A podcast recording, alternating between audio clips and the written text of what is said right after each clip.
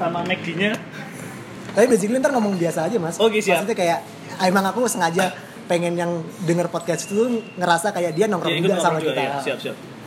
Kenalin dulu, Halo, Mas Ziki. eh, saya Ziki. Eh, probably people know me best eh, dengan nama Sal Priadi karena saya bernyanyi dan menulis puisi. gue aku aku kenal aku ketemu Mas Ziki secara langsung lihat Iya. itu sebenarnya accidentally waktu Oh, ya? di Aksara Rasa opening. oh iya benar. Nah, Eh, aku tuh Punya punya bagas ya? Iya bagas. Aku tuh punya punya eh di otakku tuh aku selalu selalu ngelihat orang. Maksudnya kayak semua orang tuh bisa jadi musisi, semua orang bisa Iya. jadi siapa pun gitu. Public figure utamanya. Tapi nggak semua orang itu punya karisma. Woi Dewo. Nah, nah, ini, ini, ini nggak nggak Salah satunya aku yang tidak punya karisma. nah, aku bang lihat lihat bang Ziki waktu itu, aku nggak kenal. Maksudnya aku dengar dengar dari temanku nama Ziki, ya udah sekedar nama Ziki. Tapi baru pertama kali ketemu acara rasa. Dan aku nggak tahu itu Sal Priadi. Oh, oke oke oke siap. Nah, tapi pas aku ketemu sama Pak Ziki waktu itu, aku tuh kayak ngerasa, oh ini orang samban gitu. Woi Dewo. Nah, Terima kasih. nah, I think that's a eh, di, di saat yang sama waktu itu kan Ziki nggak ditulis sebagai Nggak. guest star di situ Iya, kan?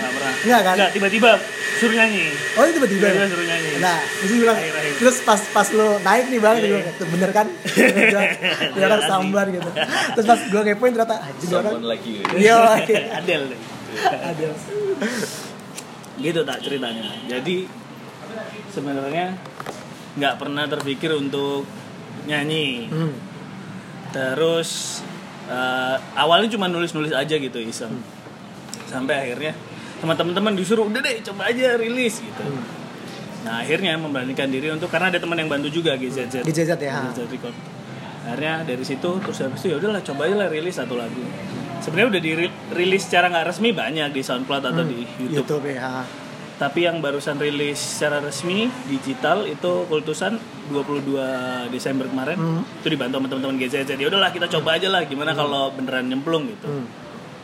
alhamdulillah responnya juga Nah, iya. udah. semakin mendukung semakin hari Ah. semakin mendukung Tapi sebenarnya eh Mas Ziki nyemplung udah lama dong di, di musik.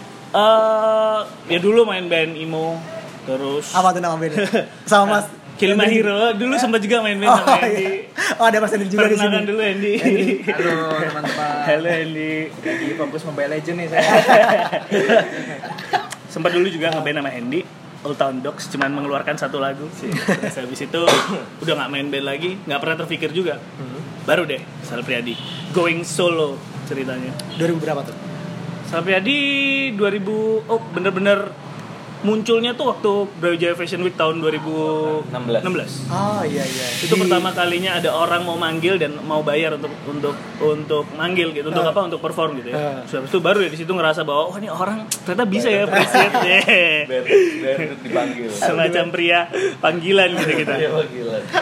itu pertama kali ya. 2000 pertama kalinya masih 2016. nombok mainnya jadi kita main band kan biasanya kan kalau line up di- dibayar penuh tuh buat Ah. bayar playernya. Ini Ah. masih nombok bayar player sendiri. Oh, bu- jadi bayarnya bukan- kurang. Bukannya formatnya Sal Priadi emang solo ya? oh iya benar sebenarnya solo. Waktu itu? sepertinya solo.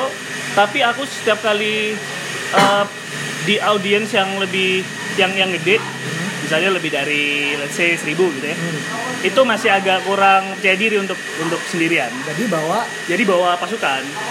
Di sana ada formatnya band. Formatnya pada akhirnya band setiap kali main seringnya band cuman kalau gigs kecil-kecil kayak less than 100 200 main sendirian masih bisa tuh. 2016. 2016 2016 waktu BFW Tapi di nama lo ada Sal Priadinya gak sih, Bang? Nama aslinya Salmantio Astriski Priadi. Panggilannya Ziki dari film lupa filmnya apa. Bapakku yang ngasih nama. Hah? Jadi dari kecil panggilannya Ziki. Dari Tapi ke- dari kecil panggilannya Ziki, cuman aslinya namanya di KTP Salmantio Astriski Priadi. Hmm. Jadi cuman diambil depannya doang Sal terus belakangnya Priadi. Ya. Begitu saudara-saudara.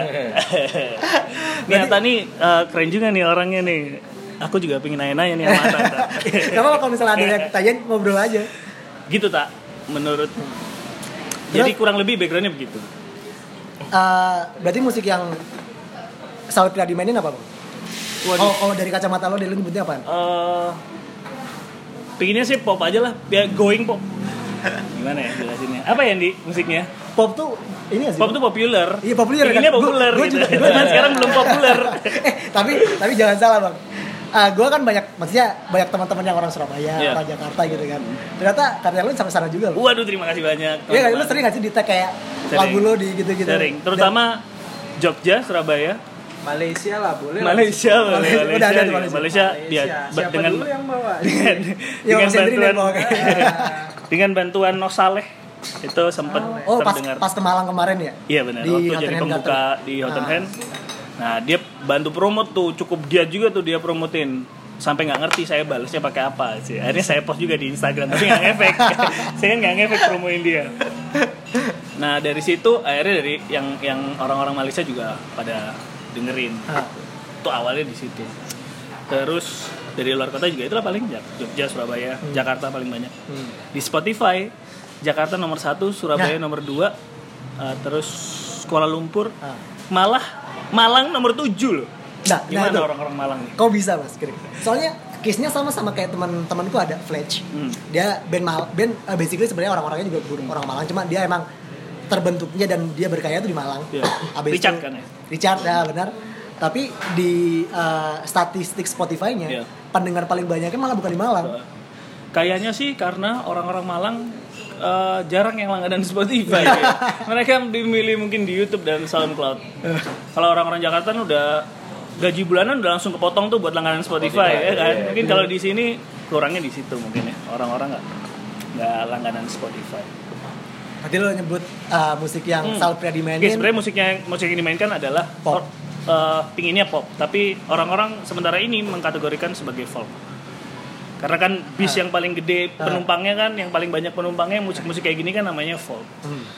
Jadi orang-orang masih mengkategorikan dengan itu gitu. It doesn't matter nggak buat Sal Pria? Ah, it doesn't matter at all. Aku juga nggak pernah Yang penting main. yang penting main, yang penting ada duit, yang penting cuan gitu aja. Yang penting bikin karya nggak pernah sih terpikir pinginnya eh, genrenya ini itu ini itu gitu. Jawaban standar musisi ya, nggak mau lah mengkotak-kotakan musik sih. Biar diterima di semuanya ya. Iya, diterima di semuanya. Biar Kemarin hari musik nasional ngapain? Oh iya, ada musik nasional mau? Ah, mengucapkan hari selamat hari musik nasional aja di Instagram. Tidak Eh tapi basically Sal Priadi semua liriknya Indonesia. semua liriknya Indonesia karena grammar jelek bahasa Inggris grammarnya jelek jadi bisa Indonesia aja lah cari aman dari lirik atau gimana nih ini podcast sudah berapa lama terus siapa Nah. aja yang Podcast belum ini belum ke up sama sekali Belum nih. Lagi-lagi kumpul-kumpulin doang. Oke, bener. Paling Materi. ke upnya ya insya Allah bulan depan lah kali ya. Makanya berguru sama Eh, Mas yang Ogi Dim Sam podcast Dim Sam Podcast Belum lah, kan belum belum belum Belum lagi ya. belum banyak porsi juga. yang yang udah nyemplung duluan. kalau musik suka dengerin apa tak Musik eh yang paling paling suka ya sering dengerin sebenarnya gue juga main bang musik. Oh iya, apa tuh? Band? gue udah sempet record di JZZ juga. Oh iya, band? Band. Cuma ya emang karena kurang terkenal. Udah gak usah disebutin lah. Malu-maluin. main musik apa Ah, lebih ke ini sih. Apa yang nyebutnya ya? Alternatif ya. Alternatif. Jalan tengah banget ya alternatif. Foo Fighter gitu gitu Ah iya kayak Foo Fighters. Rock-rock gitu ya? Ah lebih lebih rock gitu. Cuma ya itu tadi karena nggak terkenal dan nggak nggak ada sesuatu yang dibanggakan Iya. dan lulus abis kayak udahlah tinggalin aja lah gitu. Cuma basically kalau misalnya lo gede dari kecil sampai gede itu dengerinnya ah ini bling bling bling oh gitu. oh, iya bling ini Terus- juga bling anak bling nih Anak beli ini Ah. anak popang sempet popang. Link santan nih. Soalnya kan aku gede di generasi 94 tuh apa masih generasi X atau Z? Iya. Eh, ya Z. generation W ya 90-an W ya terus Nah, hasil ya emang lagu-lagunya kan lagu-lagu kayak macam ya ya popang-popangan lah ya. Eh punk rock ya mungkin dulu belum ada popang kali ya. dulu aku juga sempat mengalami melalui eh, popang Hah? terus popang jak bling terus siapa lagi ya eh, Green Day ya kan, terus Ultra Strength Green Day, Ultra. Piwi Gaskin Piwi Gaskin sama juga, jauh Piwi Gaskin MCR MCR. Ma- ya terus habis itu emo, Emo. MCR Alesana terus uh, The Use sempet BMTH. dengerin Iya, iya, The Use. BMTH gitu-gitu terus makin metal makin gitu Hmm. Lama-lama kayak waduh ini dengerin musik-musik keras udah mulai nggak nyaman nih Ah, akhirnya dengerin Kahitna ya. Lah, jar- la- larinya langsung Kahitna gitu-gitu sampai akhirnya ini deh sekarang ya jadi musik yang kayak gini gitu. Tapi kalau menurut Sal Priadi semua yang dilewatin tadi itu yang ngebentuk Sal, Sal Priadi atau enggak? iya dong pasti.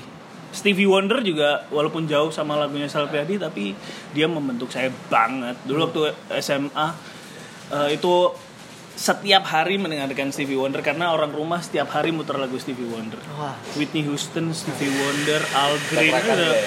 hah? Cakrakan. Cakra, cakra kan enggak, cakra enggak Kalau saya. tapi cakrakan. Cakrakan. Cakrakan. sama utup skeda.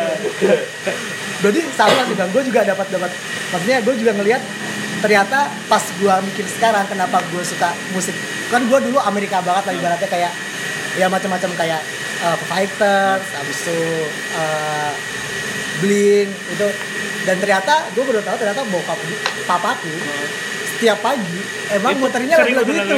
Iya, kita nggak sadar. Nah iya, secara nggak langsung tuh dicekokin. Bener, bener, bener. Aku juga ngerasa gitu sih. Berarti kalau misalnya uh, ini Mas Iki Hmm? dari mana? Dari orang tua berarti dengerin dengerin musik. Eh, Pertama iya, kali. Iya, sebenarnya keluarga juga sering dengerin musik sih. Cuman aku nggak ngerti ya ngefek atau enggak karena ada beberapa teman juga yang keluarganya sama sekali nggak denger musik tapi kecintaannya dia terhadap musik tuh gede banget. Nah. interestnya dia terhadap musik gede banget. Dia nggak ngerti apakah sebesar itu pengaruh environment kita waktu kecil ya terhadap kesukaan kita sama musik gitu. Ya aku rasa gitu. Tapi kalau aku sih ya membentuk juga sih keluarga. Lumayan membentuk juga ya. Gitu tak ceritanya tak. Tapi kalau harian suka dengerin apa? Seorang Sal Priadi harian dengerin apa? hari ini dengerin kahitna aja.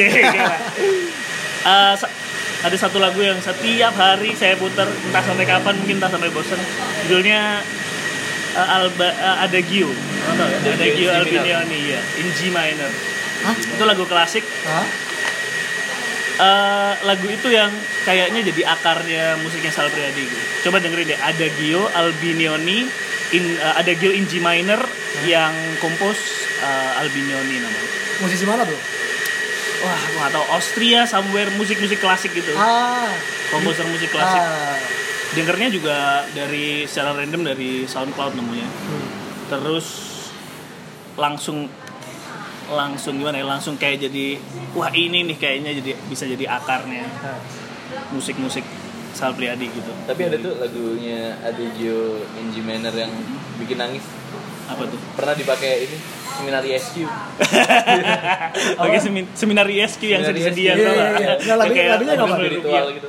Lagunya tuh ini lagu klasik, lagu dengan Ya, instrumen violin, instrumen dengan lagu klasik. Tapi Nah, itu mungkin yang jadi coba mungkin bisa dengerin.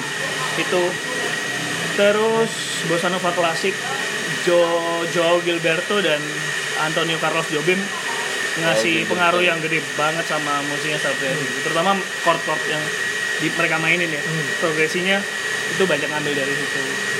Kalau musiknya Sal Priadi itu. Kalau lokal kan lo nulis bahasa Indonesia nih. Ah, oh. Yang jadi benar-benar ibaratnya kiblat. Sebenarnya nggak ada, cuman yang yang suka ya, suka sama bahasanya mungkin Eka Kurniawan, Laksmi Hmm. Pamuncak, Leila Kudori. Anaknya Leila Kudori, Rain Kudori juga keren banget tuh eh, ininya, cara dia menulis, Eh. memberikan juxtaposisi pada Kiblatnya tulisannya. bukan Mekah ya?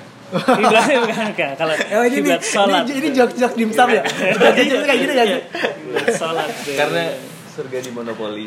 kalau kamu jangan berikan Oh, iya. internal joke di sini tuh Iya, internal gak jangan. ngerti orang Ntar, ntar kamu ada disclaimer ntar. Oh iya. Secara nggak langsung Disclaimer ada di dimsum. dimsum. Kalau Ata ngelihat musik sekarang gimana? Maksudnya Aduh. Sebenarnya jadi terutama kamu karena kamu juga di radio ya. Jadi paling nggak dengerin musik-musik baru terus. Gitu. ah iya. Nah, menurut kamu nih Sebenarnya kita nih makin hancur apa makin gimana nih? makin bagus sih kalau Makin bagus kalau ya? menurut aku bang ya. karena eh, sebenarnya eh, pas ke sini ke sini semenjak aku SMA dan lulus ke sini udah capek tuh sama patternnya sama banget sama sama kayak Mas Ziki. Udah capek dengerin musik-musik kayak gitu. Alhasil cari musik-musik yang Baru. baru nih di, di, di telinga aku. Jadi aku nemunya kayak waktu itu macem-macem kayak eh, dulu 2013 itu Star Stand itu masih belum terkenal Iya, waktu itu. Terus Masih jadi band indie banget ya. iya masih sekarang gede banget. Boomnya kan gara-gara Sunny Market Hmm, bener. ya kan terus habis itu gitu gitulah nah ke belakang ke belakang sini semakin banyak orang yang dengerin itu alhasil balik lagi nih kangen sama dengerin yang dulu dulu Ya, ya, ya. Ya, emang gitu selalu patternnya selalu gitu. ya. kayak gitu ya kayak gitu sama sih gue juga kan sama kayak yang Weezer Nah, iya, Ya, benar, gitu benar, ya kan benar, Make benar. Stones Iya, iya, benar, benar. The Strokes bahkan playlist tuh balik lagi ke sana gue aja tiap hari sekarang di mobil dengerin Oasis Iya, balik lagi ya. Balik lagi. Lagu-lagu lama karena capek dengerinnya sekarang. Weezer loh bukan W bukan Wali karena dia tuh Jadi di bahasa W jadi Wali Itu. Jadi Weli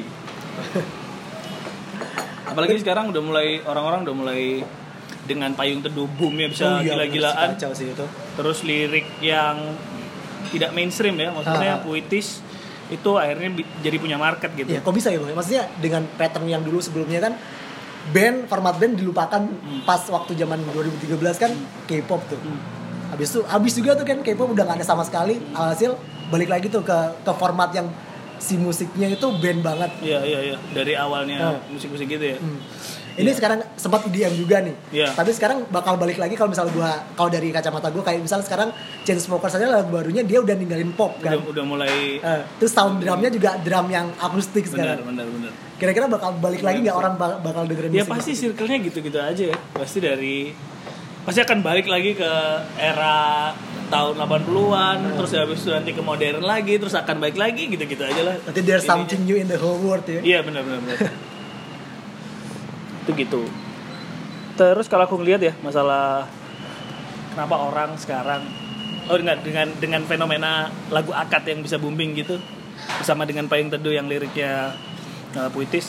Aku sih ngelihat karena eh, mahasiswa-mahasiswa tuh mas, eh, maksudnya pendengar mahasiswa ya itu punya punya daya beli yang gede banget gitu sekarang gitu ya. Mereka mau bayar tiket untuk nonton Ah, kayak itu dan segala macam sementara dulu mereka tuh nggak eh, larinya tuh karena nggak ada pilihan band-band kayak gitu ya. Jadi mereka tuh larinya ke banyak ke jazz. Maksudnya dulu Oh, iya, iya, jazz iya, acara-acara jazz. Sekarang begitu ada folk eh, kayaknya kekosongan itu terisi gitu dengan adanya folk. Jadi mahasiswa banyak yang lari ke Kenapa musik-musik gitu.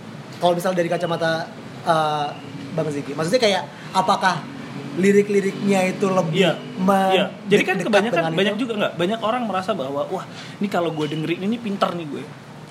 Ngerti Ada tuh, maksudnya? Terasosiasi dengan wah ini liriknya di intelek nih karena puitis ya. Kan di intelek. Nah orang-orang kayak gitu itu banyak yang akhirnya larinya ke folk. Mereka pikir liriknya lebih tajam ya, lebih nggak pop, terus habis itu side stream kan. Mereka lebih inilah identitasnya itu ada ada ada apa ya?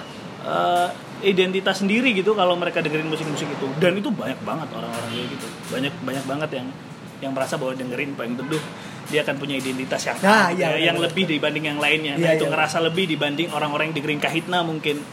Nah, itu tuh banyak banget. Dan kalau bener sih sebenarnya kata-kata Bang Ziki. Iya sih? Tapi eh, yang yang aku lihat sekarang itu jatuhnya kayak ada beberapa orang yang, Yang- mungkin kayak dia dengerin misal let's say dengerin payung teduh pas masih bener-bener indie Iya. nih. Terus sekarang orang lain sekarang semua orang Ikut dengerin payung teduh jadi gitu. mainstream gitu. Eh, jadi jadinya kayak dia itu kayak ngapain sih lo? gitu? Iya, jadi poser. Iya, ada, iya. Iya, ada ada, Maksudnya ada gitu. is is uh, is that good Iya, or not menurut? Menurut aku tandanya buat payung teduhnya sendiri. Kita ngomongin payung teduh sekarang jadi dua ya pusakata dan payung teduh kan Ah, iya, iya, udah iya, keluar. iya. Tapi eh, kalau kita ngomongin payung teduhnya it's a good thing dong buat payung teduh karena marketnya mulai, ma- bisa makin Ah, gede. ah, iya, iya. Cuman dia juga tahu sebenarnya ada uh, resiko yaitu kehilangan fans-fans yang dulu Yang yang ya. merasa bahwa Payung Teduh mewakili identitas mereka. Sampai dia juga punya masalah yang sama sebenarnya di situ. Waktu uh, kemarin main di Jakarta, Hmm. sempatlah kita ngobrol sama orang industri, terus mereka menyarankan untuk coba deh liriknya dipermudah, Ah. lagunya dipercerah dan Ah. lain-lain supaya apa? Supaya punya market yang lebih besar dari ini. Nah di situ kan ada dilema memilih. Hmm. Yang pertama, gue mau tetap di sini aja dengan Ideal. pendengar gue yang sekarang, yang loyalnya kayak sekarang, atau gue mau a- mengarah ke pop Hmm. yang akhirnya nanti pendengarnya makin gede, gimana duit itu akan ada di situ. Nah, Tapi pendengar-pendengar gue s- nggak akan seloyal sekarang gitu. Jadi itu selalu dilema, dilemanya selalu ada muncul di situ. terus yang diambil Yang diambil masih belum tahu. Kita coba aja lah lihat. Sel- eh, sekarang sih PR-nya lagi cari jalan tengah, gimana warna dan karakter Sal Priadi, karakter musik Sal Priadi terutama tidak eh, sebegitunya berubah, tapi masih bisa dapat market yang lebih besar. Itu uh, PR-nya lagi di situ. Ya mudah-mudahan dengan rilisnya single kedua yang ya mudah-mudahan selesai bulan ini Amin. kita lihat uh, gimana Oh, sing- baru single kedua ya? Oh iya. single kedua. Single pertama Kultusan, single kedua Lah, berarti lagu-lagu yang dulu-dulu, Bang? ma- belum di uh, formatnya nggak official dirilis karena Ah. versi akustik ada di YouTube, terus versi uh, yang cuman asal-asalan gitu ya. Ah. Katakanlah ada lagu judulnya Jatuh Cinta Tak Sengaja Jatuh di Tanah Ubud. Hah? Itu digarapnya juga nggak beneran serius gitu ya. Itu ada di SoundCloud. Tapi bakal dimasukin ke Ba- album ya kira-kira? Bakal dimasukkan ke album dalam format yang lebih serius. Gitu. Apa lagu kedua apa nih? Lagu kedua masih rahasia, tapi eh, temanya masih sama, cinta, lagunya masih sama, galau. Ya gitu-gitu. Market paling besar di situ kan? Market paling besar adalah market cinta. ya. Iya, iya. Tapi kira-kira capek kalau ngomongin kalau kalau sosial. nggak cinta apa kira-kira? Eh, enggak lah. Aduh sorry. Ini tadi ini tadi mungkin bisa diedit. Orang-orang nggak capek sih ngomongin sosial, tapi ada orang-orang yang masih ada orang-orang yang ngomongin sosial, tapi ada juga orang-orang yang ngomongin cinta. Nggak ada yang salah dua-duanya. Kira-kira Ya, jalan kalau Sal Priadi selain masing-masing. cinta kira-kira apa yang bisa masuk ke format lagu ini? Eh, kayaknya kalau kritik sosial lah pemerintah jauh pemerintah dari itu kayaknya. katanya katanya rootsnya Sal Priadi kiri. Iya. Salah kiri gitu. Kayaknya sih belum lah kalau ada uh, tema lain selain tema roman ya. Atau Karena yang mungkin pengen featuring sama siapa gitu kan? sama tak. Nggak mau ngapain, ngapain. Featuringnya sama karisma lah. uh, Khalil, Holil. Khalil atau Pengen. sama Raisa boleh lah mendomprak, mendomplak, mendompleng popularitas Iya sih, Raisa. beneran sih. Eh tapi ngomongin soal uh, tadi Holil, karena kemarin baru di Kirain mau ngomongin Raisa gitu. Bukan. Bukan Raisa, Mas Augi kayak yang paling tahu nih. Enggak lah. Sama Mas Holil kemarin kan RK. baru uh, RK baru ke SXXW, Iya. SX, SXSW. SXSW. Ah, South by Southwest. Nah, iya benar. Eh, South by Southwest. ah. ngikutin gak sih yang Dia Bcraft. mengadakan, Ah, oh iya, iya, iya, iya. punya masalah sama Bcraft. ah, bahwa Backcraft ternyata dukungan yang diberikan tidak sesuai dengan apa yang dibicarakan. benar. Ya itu masalah sih. kita nih kadang-kadang gitu ya, Backcraft image-nya udah baik banget di Iya, bawah iya, iya. Triawan Munaf. Iya. Terus habis itu tahu dengar kabar kayak gini, wah ternyata sama aja nih orang-orang di dalamnya. Kita nggak bisa nyalain itu juga ya, karena Iya. itu udah tahunan. Tapi yang, yang pengen aku tanyain bang, uh, kemarin berangkat sama WK Paris juga kan Di mana tuh? di uh, Oh, si SXSW. RK. Iya, Iya, RK. RK, WK. Paradis, Kalula, eh, Kimokal, Ah, which is maksudnya dia band lokal Malang, Hmm. udah sampai ke sana gitu. WK Paris. Nah, WK Iya. Paris. Apakah dengan sekarang yang udah sosial media di mana-mana semua bisa orang bisa akses, itu ngebantu juga nggak sih? Wow, banget men. Banget lah. Dan maksudnya bakal bisa berat sekarang kan jarang banget nih kayak misal ada orang-orang ibaratnya kayak orang-orang let's say kayak orang Malang, Hmm. Surabaya mungkin ada Selam Bukau, di Malang ya mungkin ada WK Paris gitu. Maksudnya orang-orang ini bisa jadi uh, kepalanya nih. Jadi di- pionirnya. di- jadi pionirnya di di, di genrenya gitu. Sorry, pionir untuk orang-orang pergi ke luar atau pionir di, di genrenya? Di genrenya. Bisa jadi, bisa jadi. Eh, dengan prestasi mereka pergi keluar tuh secara nggak langsung kan udah apa ya nunjukin bahwa Nah. kalibernya mereka tuh diakuin gitu Nah. sama orang-orang terutama amini. Sudah diamini sama orang-orang itu. WK Paris tuh gila loh. Maksudnya dia dia orang Malang. Nah. Tahu nggak ngerti lah backgroundnya Mas B sama Nah. Eh, Mas Bi dulu punya band kan dia? Iya, Mas B dulu Apa? ni, Di ni Entos Sentos. ya? Iya, Ni Sentos. Dia punya band. Backgroundnya nggak tahu apakah Mas B pernah kuliah juga di luar atau tinggal di luar, tapi musik yang mereka bikin tuh bener-bener bukan orang Malang udahan gitu. Dan kaliber itu yang yang harus gini loh. Menurut aku Malang ini harusnya punya lebih banyak gini, bisa ngasih lebih banyak exposure dibanding sekarang, terutama media. Sekarang radio yang berani muterin lagu-lagu kayak gitu cuma dua doang, MFM tempat lo kerja sama Elvara. Hmm. Sementara lainnya tanpa mendiskreditkan lainnya, tapi lainnya kayaknya jarang tuh memunculkan memunculkan itu ya dengan exposure yang gede. Satu, yang kedua adalah media-media lokal itu pun juga daya apa ya eh, spotlight eh, exposure yang mereka kasih tuh juga belum cukup besar gitu. Jadi band-band Malang tuh harus masih tetap harus pergi keluar untuk dapat exposure yang mereka desire. Hmm, iya benar-benar. Nah itu sih sebenarnya kurangnya. Tapi sekarang media juga udah nggak ngelihat itu sih bang, ya nggak sih? Maksudnya kayak udah nggak ngelihat sia lo dari mana, tapi atau as enggak. long as lo keren, Lo keren dan lo bagus. Media apa dulu nih? Maksudnya media di Jakarta. iya mungkin. Media- Kayak, media- let's say kayak misal uh, sekarang Prambors juga muterin lagu-lagu indie. Oh, iya. Abis itu Gen juga. Iya, benar.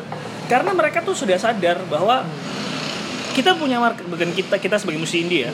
Musik indie tuh punya eh, market yang gede udah sekarang udah nggak bisa dianggap kecil lagi. Karena orang-orang mau beneran mau band kita lihat ada konser isinya cuma musisi indie let's say tiketnya 50.000 ribu mereka mau beli gitu. Dan itu nggak bisa diremehin sama orang-orang itu. Sehingga mereka pun akhirnya mau nggak mau ikut meliput acara-acara itu.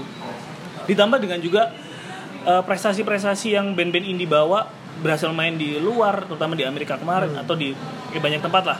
Sebelumnya juga udah sering kan acara-acara di luar. Itu menunjukkan bahwa eh gila nih ternyata apresiasi orang luar terhadap musisi indie Indonesia tuh gede banget. Nah kenapa kita nggak ya udahlah akhirnya kita kita ikut ngeliput aja deh. Itu yang ada sekarang. Jadi udah nggak bisa diremehin lagi menurut aku ya Iya. perkembangannya. Terutama kita sekarang ngelihat ini deh Rich Ciga deh gitu Ah, ini fenomena yang gila-gila Iya di. Indonesia. Rich Brian.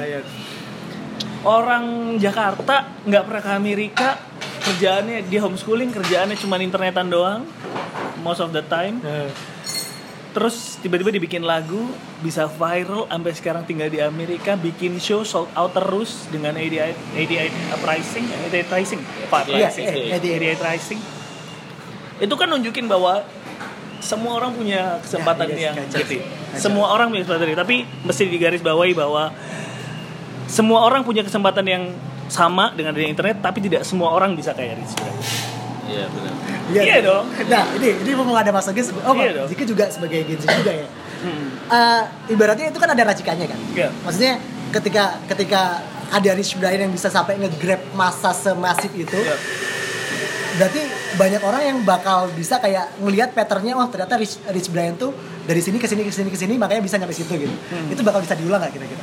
Eh, Rich Brian itu bisa kayak sekarang menurutku karena dia genuine, karena dia bener-bener Iya, itu original. Rich Brian gitu. Ya, karena emang beda.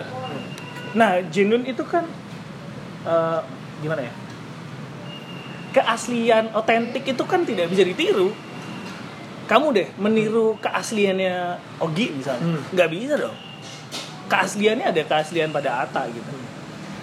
Kalau meniru terus memodifikasi dengan it, patternnya nggak sama dong. Kalau lo niru Rich Brian tapi lo modifikasi misalnya Hmm. lo main musik lain kan nggak sama akhirnya jadi nggak otentik tapi yang gue percaya adalah Rich Brian bisa kayak gini karena dia otentik karena dia ya dia adalah Rich Brian dia adalah Brian Emmanuel dengan semua pengalamannya dia dengan semua hal-hal dari internet yang dia dapat akhirnya muncul jadi produk which is Dead Stick gitu ya lagu lagu dia yang pertama. Terus pernah, sempat pernah dengar juga bahwa dia merubah konsep video klip itu last minute. Yaudah deh gue gua nggak mau dengan konsep yang blingy dan lain-lain. Gue tetap mau konsep Anjir, dengan iya, pakai iya. funny pack Iya, dan lain-lain. nah last time last time dia merubah keputusan itu kan karena he is Brian Emmanuel ngerti nggak maksud aku? Iya. bukan karena dia trying to create Iya, iya, that iya. kind of image Iya iya iya. akhirnya exposure itu yang pantas dia dapatkan and I think genuine genuine itu penting banget Kalau ini, gue juga gue beberapa kali baca baca biografi biografi musisi. Kalau gue nyebutnya yang tadi yang last minute kenapa dia bisa ngeganti konsep eh, videonya itu kalau gue baca ya itu namanya mag- mag- dia eh, banyak musisi nyebutnya magic magic touch. magic uh, ya Iya ada ada magic touch Iya. magic touchnya ya. Iya, iya. Kalau diri lo sendiri percaya gak kayak gitu? Pacific Rim 945 ikut nggak? gimana itu Matos. oh enggak sih Enggak ya? biasa barusan ini nanya mau ngajakin nonton tapi aku kayaknya nggak feeling untuk nonton karena kemarin udah nonton Love for Sale Siapa tuh? sama Emir anyway tadi oh, magic touch Magic touch. Um, kultusan ada sekarang juga karena Magic Touch. Walaupun exposure-nya ngajak ke di Brian Emmanuel. Tapi dengan awalnya cuman gitar akustik. eh, Kalau teman-teman podcast ini, podcastnya namanya apa? Belum tahu ya. Gue kepikiran ini mas gue pengen pengen nanya sama Sogi. Gue tuh pengennya nama podcastnya kan nama nama aku Atta Rafif. Hmm. Nah pengennya perspektif Atta Rafif. oh bagus. pengennya tapi keberatan ya kira-kira dengan enggak lah. obrolan yang kayak gini Enggak lah. Nggak Itu aja keren. Bener, ya. Perspektif Nggak atau ya mulai sekarang namanya perspektif Atta Rafif Oke. dibantu oleh Zi, Mas Di- Ziki sama Mas Sogi podcast perspektif Atta Rafif ini, ya bener ya. iya benar kalau teman-teman belum pernah dengerin, coba dengerin buka YouTube terus dia jadi promosi. Buka YouTube search Salpriadi Kultus Kultusan live uh, at the studio. Hmm. Sama dengerin Salpriadi yang di Spotify. Itu dua aransemen yang berbeda. Yang satu akustik, yang satu uh, dengan strings arrangement. Iya. Nah, adanya string arrangement yang sekarang ada di Spotify itu juga last minute. Itu juga mikir, wah coba deh dengan adanya string gimana jadinya.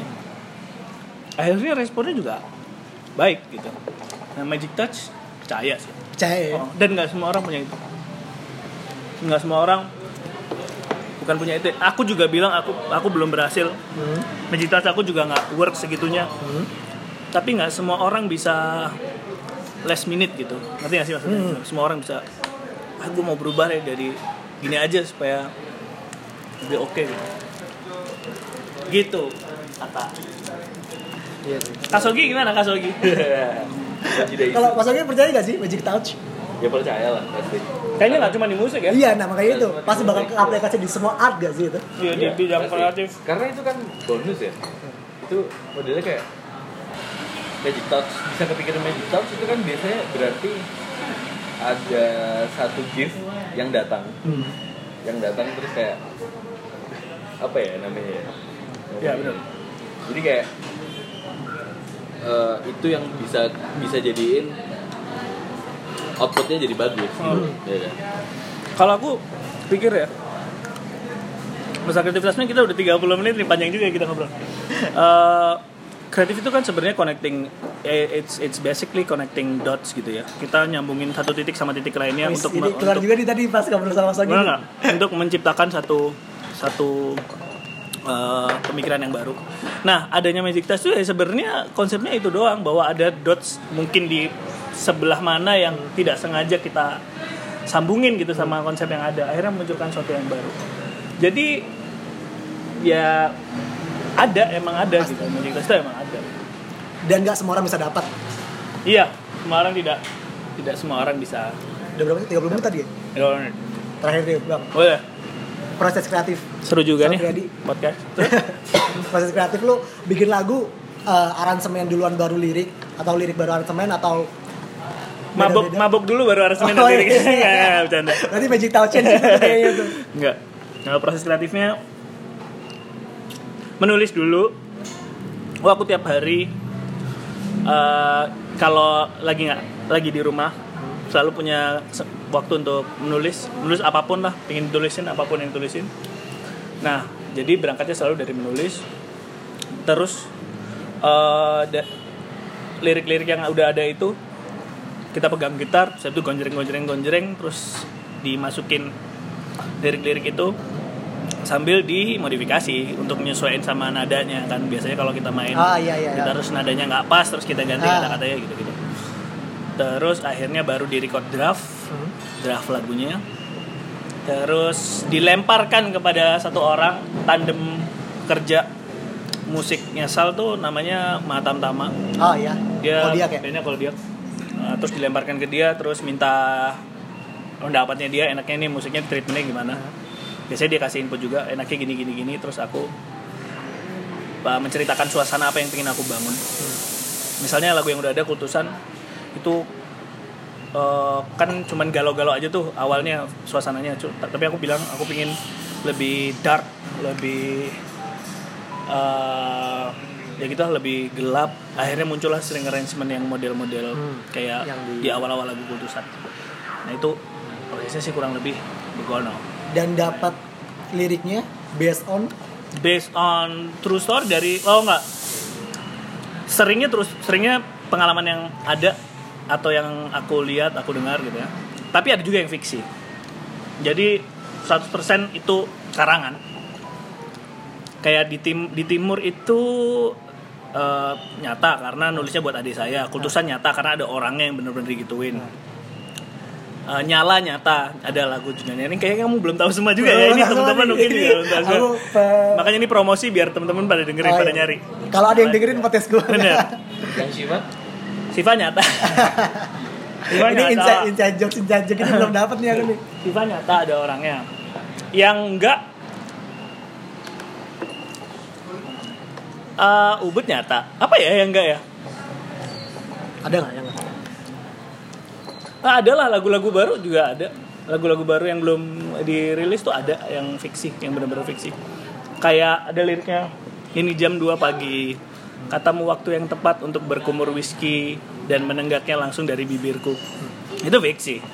Kan nggak ada orang mau, bukan nggak ada orang mau, tapi kan belum belum ada gitu di kehidupan nyata orang yang mau minum whisky dari mulut kita.